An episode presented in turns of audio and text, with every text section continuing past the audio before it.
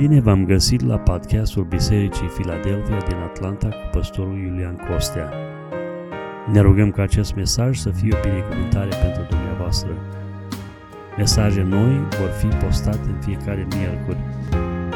Dumnezeu să vă binecuvinteze!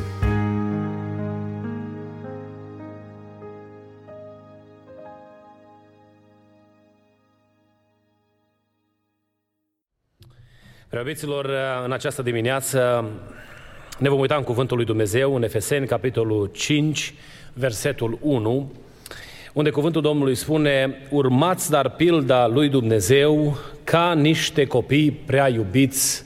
Amin. Um, cu ceva timp în urmă am început uh, o serie de mesaje pe care am intitulat-o Dumnezeul nostru măreț sau Dumnezeul nostru mare și uh, chiar dacă seria aceasta a fost uh, frântă datorită programului uh, întrerupt, schimbărilor care au avut loc în program, doresc să continuăm să parcurgem subiectul acesta pentru că cred că în perioada aceasta, uh, mai mult ca oricând, avem nevoie să privim către Dumnezeu. Să știm cine este El și care este maniera în care El așteaptă ca noi să ne raportăm la El ca Dumnezeu. Când Domnul mi-a pus pe inimă seria aceasta, nu începuse pandemia. Aveam pregătite uh, uh, mesajele acestea pentru a, a fi parcurse cu biserica uh, în timpul acestui an, neștiind ce va urma să fie, neștiind ce se va întâmpla în luna, în luna martie. Însă cred că Dumnezeu care programează toate lucrurile și care ne călăuzește prin Duhul Sfânt a știut cu exactitate de ce avem nevoie și de aceea a pus în inima noastră gândul acesta de a privi spre acest subiect în Cuvântul lui Dumnezeu. Toată perioada aceasta de frământare prin care trece lumea întreagă este o perioadă în care ar trebui să ne oprim și să știm cine este Dumnezeu. Să ne oprim și să vedem cine este Dumnezeu. Să ne oprim și să cunoaștem puterea lui Dumnezeu și măreția Lui. E trist că o bună, o bună perioadă din uh, uh, începutul acestui uh, tumult de anul acesta a fost oarecum n-aș vrea să zic că nepăsători, dar uh, parcă nu se întâmpla nimic în inima noastră. Treceam așa prin toată perioada asta și așteptam să fiu atât gata, că e politică, că trebuie să treacă lucrurile. Și lucrurile au continuat să insiste și nu știm încă unde se vor opri. Dar cred că suntem în punctul în care fiecare dintre noi am coborât în adâncul sufletului nostru și ne-am uitat la viața noastră în dorința de a fi plăcuți lui Dumnezeu mai mult. Nu știu cum sunteți dumneavoastră, însă conștientizând pe zi ce trece vremelnicia lucrurilor, pentru că lucrurile se duc, trec atât de repede și ne scapă de sub control cu atât de mare ușurință, îmi dau seama că avem nevoie disperată de Dumnezeu și avem nevoie de ajutorul Lui. Pentru a fi în mâna lui Dumnezeu, oamenii au propovăduit în, urmă, în ultimii ani o evanghelie ieftină, spunând că Dumnezeu ne primește pe toți, ne înțelege, ne cunoaște, știe El de ce suntem în stare și așa, pe toți ne ia la grămadă că are El grijă de noi. Și cumva nu contează prea multe detalii de, cu privire la viața pe care noi o trăim. Dacă noi venim și spunem un tatăl nostru, Dumnezeu trece cu vederea. Lucrurile nu stau așa. Ci pentru a fi în brațul lui Dumnezeu, Scriptura ne spune că sunt condiții clare și una din condițiile pe care le pune Dumnezeu este ca noi să ne asemănăm Lui. Să trăim viața aceasta, o viață de ascultare de Dumnezeu cu pocăință. Să ne recunoaștem neminnicia, să ne recunoaștem păcatele înaintea lui Dumnezeu, să fim iertați și curățiți de mizerile noastre, pentru ca Dumnezeu să ne țină lângă sine și să fim binecuvântați în brațul lui Dumnezeu. În toată perioada aceasta, dacă s-a stârnit în inima noastră dorința de a ne recunoaște starea de păcat înaintea lui Dumnezeu și de a-L chema pe Dumnezeu în ajutor, lucrul acesta este un lucru extraordinar. Știți că acesta este, aceasta este experiența care stă la temelia trezirii spirituale. Când noi ne înțelegem că suntem vinovați, că avem păcate și că păcatele noastre atrag mânia lui Dumnezeu, când înțelegem că nu putem trăi oricum pentru că trăirea în destrăbălare, în păcat și în vinovăție atrage peste noi mânia lui Dumnezeu, Dumnezeu începe să lucreze în inima noastră și pocăința pe care tot El o aduce, pentru că noi nu suntem capabili să nutrim gânduri de pocăință. Duhul Sfânt al lui Dumnezeu ne pune în noi dorința să ne pocăim, să ne sfințim, să ne apropiem de Dumnezeu. Dorința aceasta de pocăință îl onorează pe Dumnezeu când este dat curs în viața noastră acestor lucruri. Poate ne-am dus existența așteptând să treacă odată toate problemele astea, N-ați vrea în momentele acestea să ne oprim. Să ne oprim noi în dreptul nostru. Că e ușor să ne oprim în dreptul altora. Și să vedem unde suntem cu Dumnezeu, în ce stare ne găsim înaintea lui Dumnezeu. Și mai mult ca oricând să ne întoarcem cu pocăință înaintea Domnului. Neprihănitul Daniel, într-un moment de criză în viața lui Israel, când a păsat mâna asupritorului asupra națiunii binecuvântate, s-a dus înaintea lui Dumnezeu și a zis, Doamne, noi am păcătuit și părinții noștri. Ni se cuvine să ni se umple fața de rușine. N-ați vrea și noi să copiem modelul acestor înaintași și să venim înaintea lui Dumnezeu și să-i spunem Domnului, Doamne, iartă-ne de toate fără de legile noastre. O, Dumnezeu să se îndure de noi și să ne binecuvinteze. Uitându-ne la imaginea lui Dumnezeu, noi am vorbit despre existența Lui. Chemarea lui Dumnezeu este să păstrăm vie în mintea noastră conștiința că El este. Că în etern, din eternitate în eternitate, din veșnicie în veșnicie, El este Dumnezeu. Apoi am vorbit despre cunoașterea lui Dumnezeu, că în îndurarea lui Dumnezeu, Dumnezeu ni se descoperă pentru ca noi să putem să-L cunoaștem, să știm cine este El. Și chemarea Duhului Sfânt pentru noi a fost să lăsăm în inima noastră dorința de a-L cunoaște pe Dumnezeu mai îndeaproape. Iubiți frați și surori, Dumnezeu să ne ajute să dorim lucrul acesta cu toată inima. Apoi am vorbit despre atributele netransmisibile, netransmisibile a lui Dumnezeu. Ce îl face pe Dumnezeu să fie Dumnezeu? Pentru că sunt anumite atribute pe care El nu le împarte cu noi oamenii, nu le împărtășește cu noi. Și prin aceasta El se distinge, se, diferește, se, difer, se diferă de noi.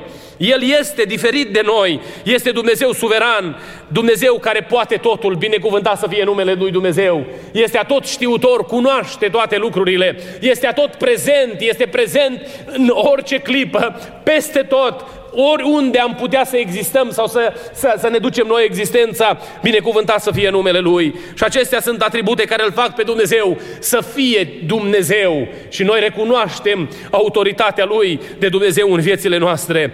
Apoi este o altă categorie de atribute ale lui Dumnezeu pe care uh, le găsim în Scriptură, pe care Dumnezeu le împărtășește cu noi, făcându-ne parte firii, făcându-ne părtași firii dumnezeiești.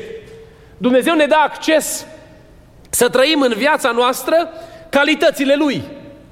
Și ne-a descoperit în Scriptură, m-am uitat, uh, cei mai mulți teologi agrează cu o listă de 20 de atribute transmisibile. Nu ne vom uita la toate în dimineața aceasta, ci vom lua o categorie din ele. Aceste 20 de atribute transmisibile, adică pe care Dumnezeu le împărtășește cu noi oamenii, la care Dumnezeu ne face acces, uh, sunt împărțite în cinci categorii.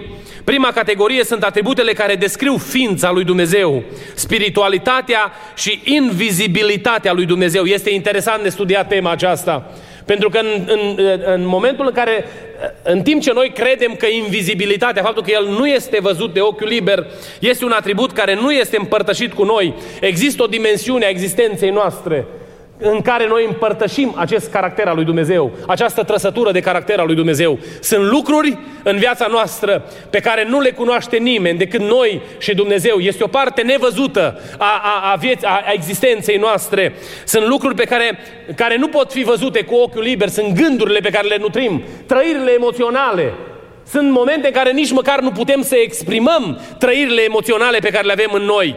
Dimensiunea bucuriei, de pildă, sau adâncimea întristării pe care o, pe care, pe, pe, pe care o traversăm. Sunt lucruri care nu pot să fie văzute cu ochiul liber și nici nu avem capacitatea, cu logica și cu vocabularul uman să le explicăm. Ei bine, vă propun pentru, pentru studiu această, această imensă latură a Dumnezeirii, descoperirea Lui prin ceea ce împărtășește cu noi. Apoi, eh, eh, a doua categorie sunt atributele intelectuale. În această categorie sunt trei atribute. Este cunoașterea, înțelepciunea și veridicitatea sau credincioșia. Toate aceste trăsături ale caracterului lui Dumnezeu sunt împărtășite cu noi. Apoi, sunt, uh, a treia categorie sunt atributele morale și asupra acestora vom zăvovi puțin în dimineața aceasta. În această categorie sunt opt atribute. Bunătatea, dragostea, mila, harul sau răbdarea, sfințenia, pacea sau ordinea, neprihănirea sau dreptatea, gelozia și mânia. Sunt cele opt uh, trăsături ale caracterului lui Dumnezeu care sunt în această categorie de atribute morale și vom reveni puțin asupra lor în următoarele minute. Apoi sunt, uh, este a patra categorie a atributelor lui Dumnezeu care sunt atribute ale scopului. Voința, libertatea și omnipotența sau puterea și, sau suveranitatea. De vreme, în, în timp ce noi nu putem uh, uh, exercita, așa cum spuneam în mesajul anterior, omnipotența, că noi nu suntem atot puternici, Dumnezeu ne face acces la atributul acesta în anumite dimensiuni în existența noastră umană și este foarte interesant de studiat. În ceea ce privește puterea și autoritatea sau exercitarea autorității, acestea le găsim în maniera în care noi ne ducem existența din punct de vedere uh, spiritual. Un mic exemplu aici, puterea de a transmite uh, uh, mesajul lui Dumnezeu cu autoritate, pentru ca acesta să fie primit. Și aceasta este o frântură din Dumnezeu care este împărtășită cu noi. Pentru că cuvintele noastre ale tuturor sunt slabe și nu pot fi luate în considerare, dar când sunt însoțite de harul lui Dumnezeu și transmise în mod supranatural, ele transformă vieți, schimbă inimi. Ele vin ca un balsam pentru inima frântă sau vin ca un uh, toiag de îndreptare pentru cel care are nevoie de, de, de, de direcție în viață. A cincea categorie sunt uh, atributele rezumative numite în teologie, care sunt uh, patru perfecțiunea, binecuvântarea, frumusețea și gloria. Ne vom uita în această dimineață, în linii mari, la atributele morale și în ce manieră noi suntem chemați de Dumnezeu să dăm curs în viața noastră acestor trăsături ale lui Dumnezeu. Primul dintre ele pe care îl avem în lista aceasta este bunătatea. Bunătatea. Uh, Dumnezeu este, se prezintă pe sine în Scriptură ca un uh, standard final sau ultim al binelui și că tot ceea ce face Dumnezeu este vrednic de închinare. El ne arată în maniera în care se raportează faptul că în esență este bun. E bine, noi, ca și oameni, natura umană a fost coruptă de păcat și prin coruperea pe care a făcut-o păcatul în viața noastră, noi am devenit răi, vrăjmași al lui Dumnezeu, găsind în cuvântul lui Dumnezeu expresiile acestea. Natura aceasta umană a fost compromisă, însă prin împăcarea cu Hristos și curățarea prin jertfa de la Calvar, noi primim harul lui Dumnezeu de a fi transformați. Și din oameni răi am fost făcuți oameni buni, din oameni care erau sortiți piezării, am fost făcuți oameni care merg spre împărăția lui Dumnezeu pentru răsplătire eternică, eternă. Și aceasta nu este meritul niciunul dintre cei care suntem aici, ci este expresia bunătății lui Dumnezeu.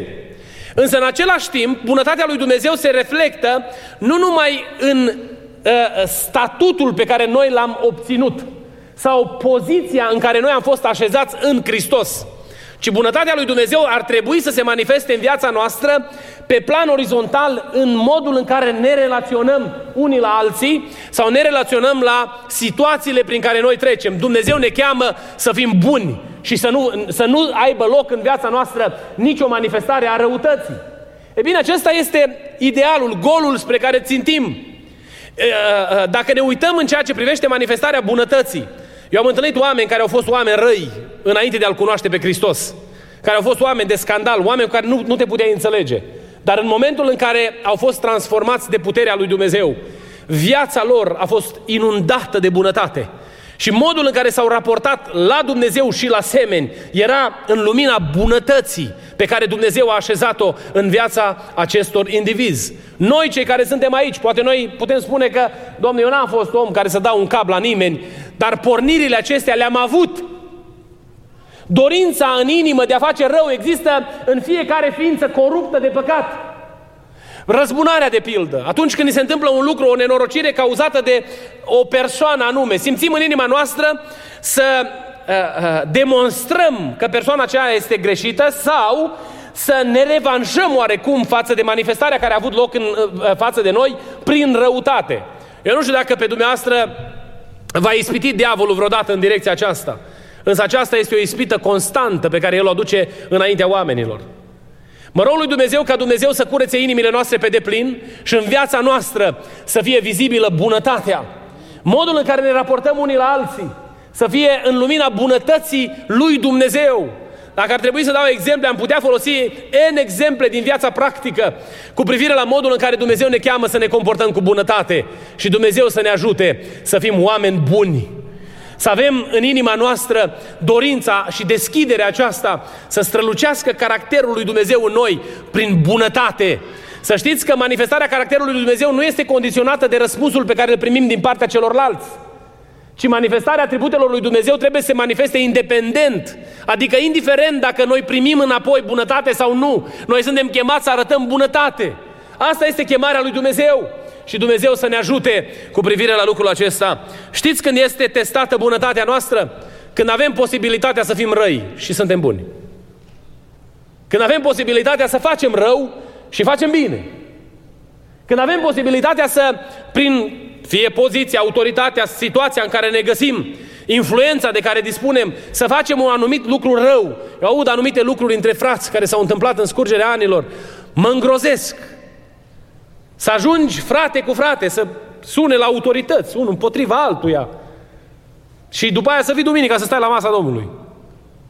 Să te împărtășești din aceeași pâine. Să ne păzească Dumnezeu de lucrul acesta. Să ne păzească Dumnezeu de manifestarea răutății în orice formă în viața noastră.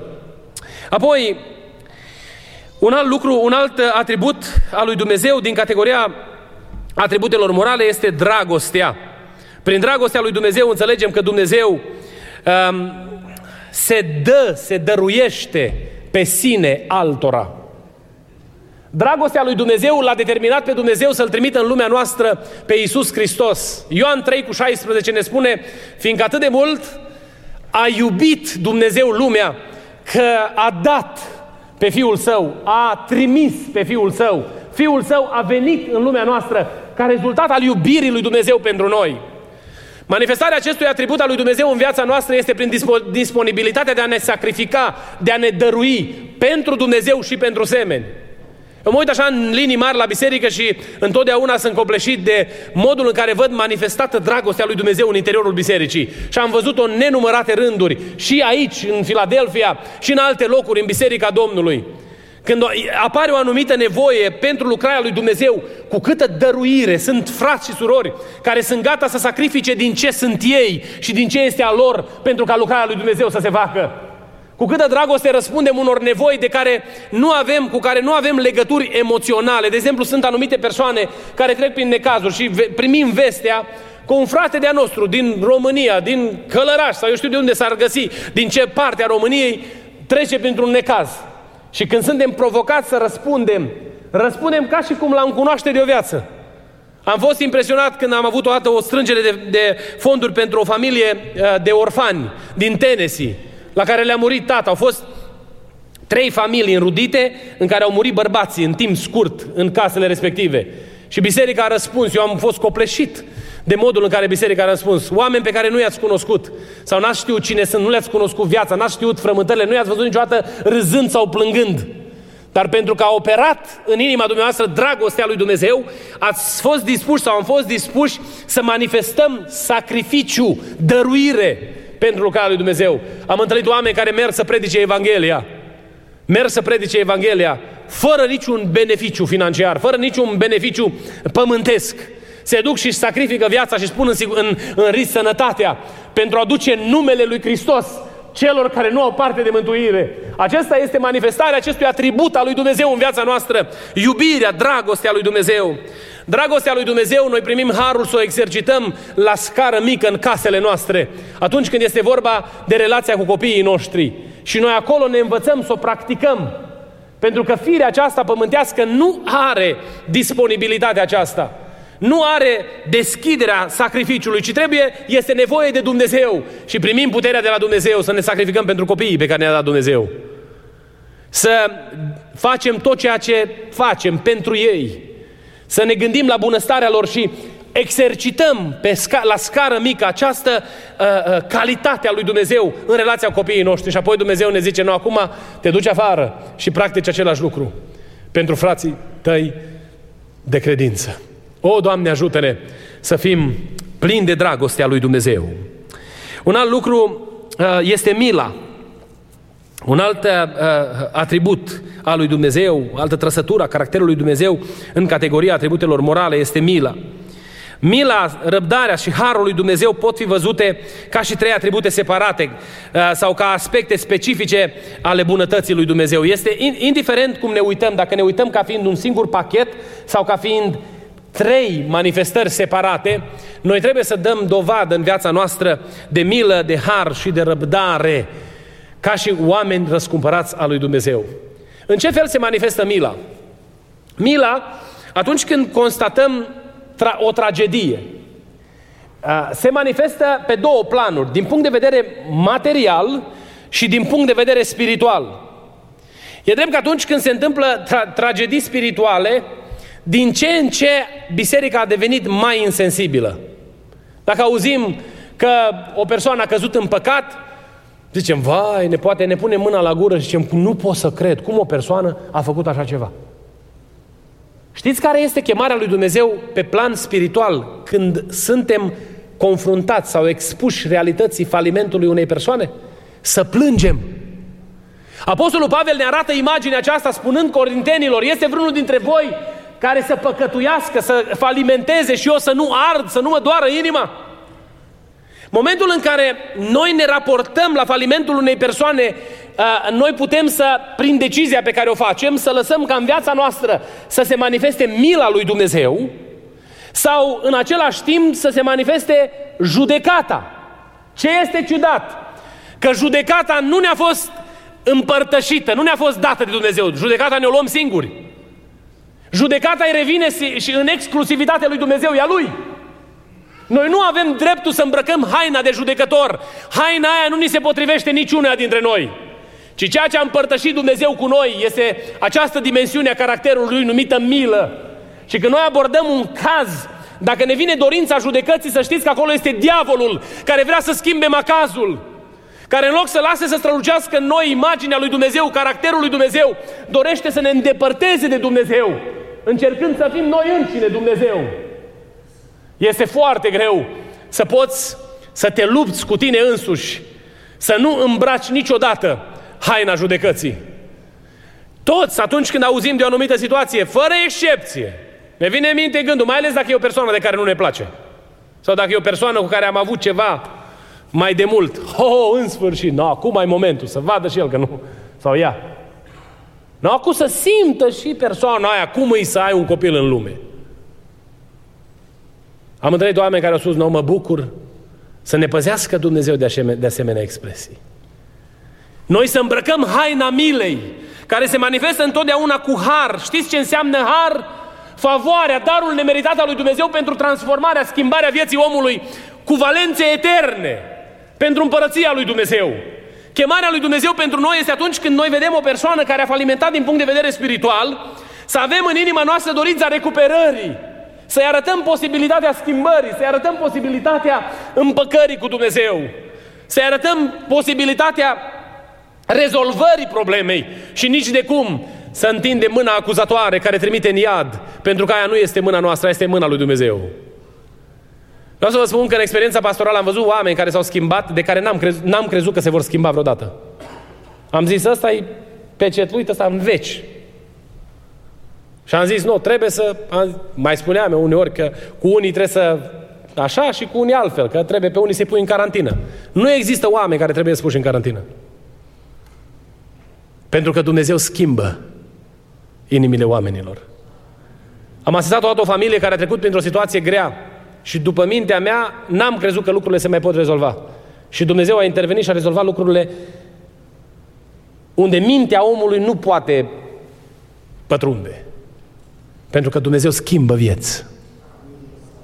Din momentul în care noi am încetat să arătăm deschidere spre transformare și să încurajăm omul să caute transformare, m-a întrebat un, un, un, un bărbat odată uh, dacă cred că mai este vreo șansă pentru el. Dacă cred că mai există posibilitatea recuperării. I-am spus, atâta timp cât este suflare în noi, există posibilitatea transformării. Și mi-a zis, noi, Iulian, hai că vreau să spun despre ce e vorba. Și ne-am dus undeva cu mașina. Era undeva în Chicago, pe Expresul 55. Ne-am dus și am tras undeva pe... Uh, ne-am dus pe Lakeshore Drive, am ieșit undeva în downtown afară și trebuia să mergem la lucru acolo. Și am tras într-o parcare și patru ore mi-a zis omul ce s-a întâmplat cu viața lui. Cea mai mică fărâmă din corpul meu s-a cutremurat auzind experiența acelui om. Mi-a zis, m-a adus satana până în cel mai de jos punct al, al pământului și am spus, nu vorbi așa, că doar sunt oameni răi. Și când a început să-mi spună lucrurile pe care le-a făcut, m-am îngrozit. N-am știut ce se va alege de omul ăla. Nu știam, pentru că n-am primit descoperit din partea lui Dumnezeu specific pentru situația lui. Însă i-am spus un lucru. Mila nu este administrată de butoanele pe care le pot apăsa eu, ci este administrată de Dumnezeu însuși. Du-te cu pocăință înaintea lui Dumnezeu și Dumnezeu se va îndura de tine. Au trecut ceva, a trecut ceva vreme și am vorbit cu un alt frate păstor despre situația respectivă. A fost o situație foarte grea. Și fratele mi-a zis, Iulian, când am stat de vorbă cu persoana asta, am primit din partea Domnului descoperirea că Dumnezeu s-a îndurat de el. Dumnezeu mi-a vorbit specific cu privire la situația lui și mi-a spus că s-a îndurat de el. Și Dumnezeu l-a iertat. Prea iubiților, nu există vale suficient de adâncă ca mâna lui Dumnezeu să nu ne poată răscumpăra, să nu ne poată scoate. Să fim în inima noastră oameni care arată mila lui Dumnezeu, care sunt gata să creadă în recuperarea altora. Atunci când este vorba de sensibilizarea noastră pe plan material cu privire la anumite nevoi, să nu tratăm cu ușurință lucrul acesta. Pentru cei care veniți joia, spuneam că Dumnezeu, joia trecută, că Dumnezeu vrea să ne ducem, să ne neprinim uh, uh, neprihănirea noastră nu înaintea oamenilor, încercând să facem show pe în domeniul financiar sau în domeniul spiritual, ci să fim oameni duhovnicești care dorim să-L impresionăm pe El. Și mă rog lui Dumnezeu ca Dumnezeu să ne ajute pe fiecare dintre cei care suntem aici, să fim oameni care tratăm cu milă pe cei care trec prin nevoi. Dacă știți o cauză de, de, de o anumită nevoie materială, am spus de multe ori lucrul acesta, s-ar putea să fii singura persoană căruia, căruia Dumnezeu i-a creat fereastra aceasta sau persoana aleasă de Dumnezeu pentru a împlini acea nevoie. Dacă tu ai resursele necesare pentru a împlini această nevoie, nu-ți întoarce spatele. Pune-L pe Dumnezeu la încercare. Spune lui Dumnezeu, Doamne, uite, asta vreau să fac pentru Tine. Și vei vedea mâna lui Dumnezeu. Nu-ți închide inima cu duh de judecată, ci lasă ca mila lui Dumnezeu să se manifeste în inima ta. Haideți să ne ridicăm în picioare, timpul s-a scurs și deși ar mai fi fost multe lucruri de subliniat în, în domeniul acesta al caracterului lui Dumnezeu, cel puțin cu caracter ilustrativ, am înțeles, cred, că Dumnezeu împărtășește anumite trăsături ale caracterului Lui cu noi, pentru ca noi să putem să avem parte de firea dumnezeiască încă de aici. Știți că noi aici, pe pământul acesta, suntem în atelierul lui Dumnezeu? Fiecare dintre cei care suntem în această dimineață și cei care ne urmăresc prin intermediul internetului, pentru că n-au putut să fie cu noi aici, știți că fiecare dintre noi suntem puși în atelierul lui Dumnezeu pentru a fi modelați pentru împărăția Lui. Dumnezeu ne vrea perfecți pentru El. Poate pentru noi cuvântul perfect sună prea mult și ne-am obișnuit să spunem că nu e nimeni perfect. Și am luat sloganul acesta pentru a justifica trăirea noastră limitată. Însă Duhul lui Dumnezeu ne cheamă în această dimineață să ne dorim să strălucească în noi caracterul lui Dumnezeu. Să-i spunem lui Dumnezeu, Doamne, vrem ca Tu să trăiești în noi. Vrem, Doamne, ca atât de vizibil să fie caracterul Tău în noi, încât oamenii să ne confunde cu Tine. Să audă în vocea noastră căldura iubirii Tale, Să audă, să vadă în reacțiile noastre puterea și adâncimea dragostei pe care o porți. Să vadă în sprijinul pe care îl oferim și disponibilitatea de a ne, de a ne sacrifica dragostea pe care Tu ne-ai arătat-o la calvar. O, Doamne, ajută-ne la lucrul acesta. Nu știu dacă dumneavoastră, uitându-vă la, aceast, la toate aceste provocări, vedeți ca și mine o mare dificultate în a le vedea împlinite în viața noastră. Am rugat grupul de laudă să mai cânte odată o cântare pe care am cântat-o astăzi. Haideți să o cântăm ca o rugăciune înaintea lui Dumnezeu. Să-i spunem Domnului, Doamne, am nevoie de Tine. Eu știu că fără de ajutorul lui Dumnezeu eu nu pot să împlinesc cerințele lui Dumnezeu. Și vreau în această dimineață să recunosc înaintea lui Dumnezeu că am nevoie disperată de El. Să-i spun Doamne, Domnului, Doamne, am nevoie de puterea Ta, am nevoie de ajutorul Tău, am nevoie de sprijinul Tău. Lucrează Tu în mine. Mă pun la dispoziția Ta. Dacă te vei lupta folosindu-te de puterea ta personală, niciodată nu vei reuși. Dar dacă te vei încrede în Dumnezeu, viața ta va fi o viață de laudă la adresa lui Dumnezeu. Dacă te vei bizui pe înțelepciunea și puterile tale, te vei împodmoli la primul obstacol. Dar dacă îți vei pune nădejdea în Dumnezeu, vei trece biruitor peste toate împreună cu El. Vi-am mai spus și cu altă ocazie că eu văd linia de sosire și cred că voi ajunge la final. Nu bazat pe abilitatea mea sau meritele pe care le am, pentru că, ca și cu dumneavoastră și cu mine, diavolul se luptă la intensitate maximă. Și vă chem ca toți împreună, deopotrivă, să strigăm către Dumnezeu, Doamne, ajută-ne Tu. După ce cântăm cântarea asta ca o rugăciune, vă chem să intrăm direct în rugăciune comună și să ne rugăm lui Dumnezeu, potrivit cu îndemnul Duhului Sfânt pentru noi în dimineața aceasta. Și fie ca Bunul Dumnezeu să atingă de noi.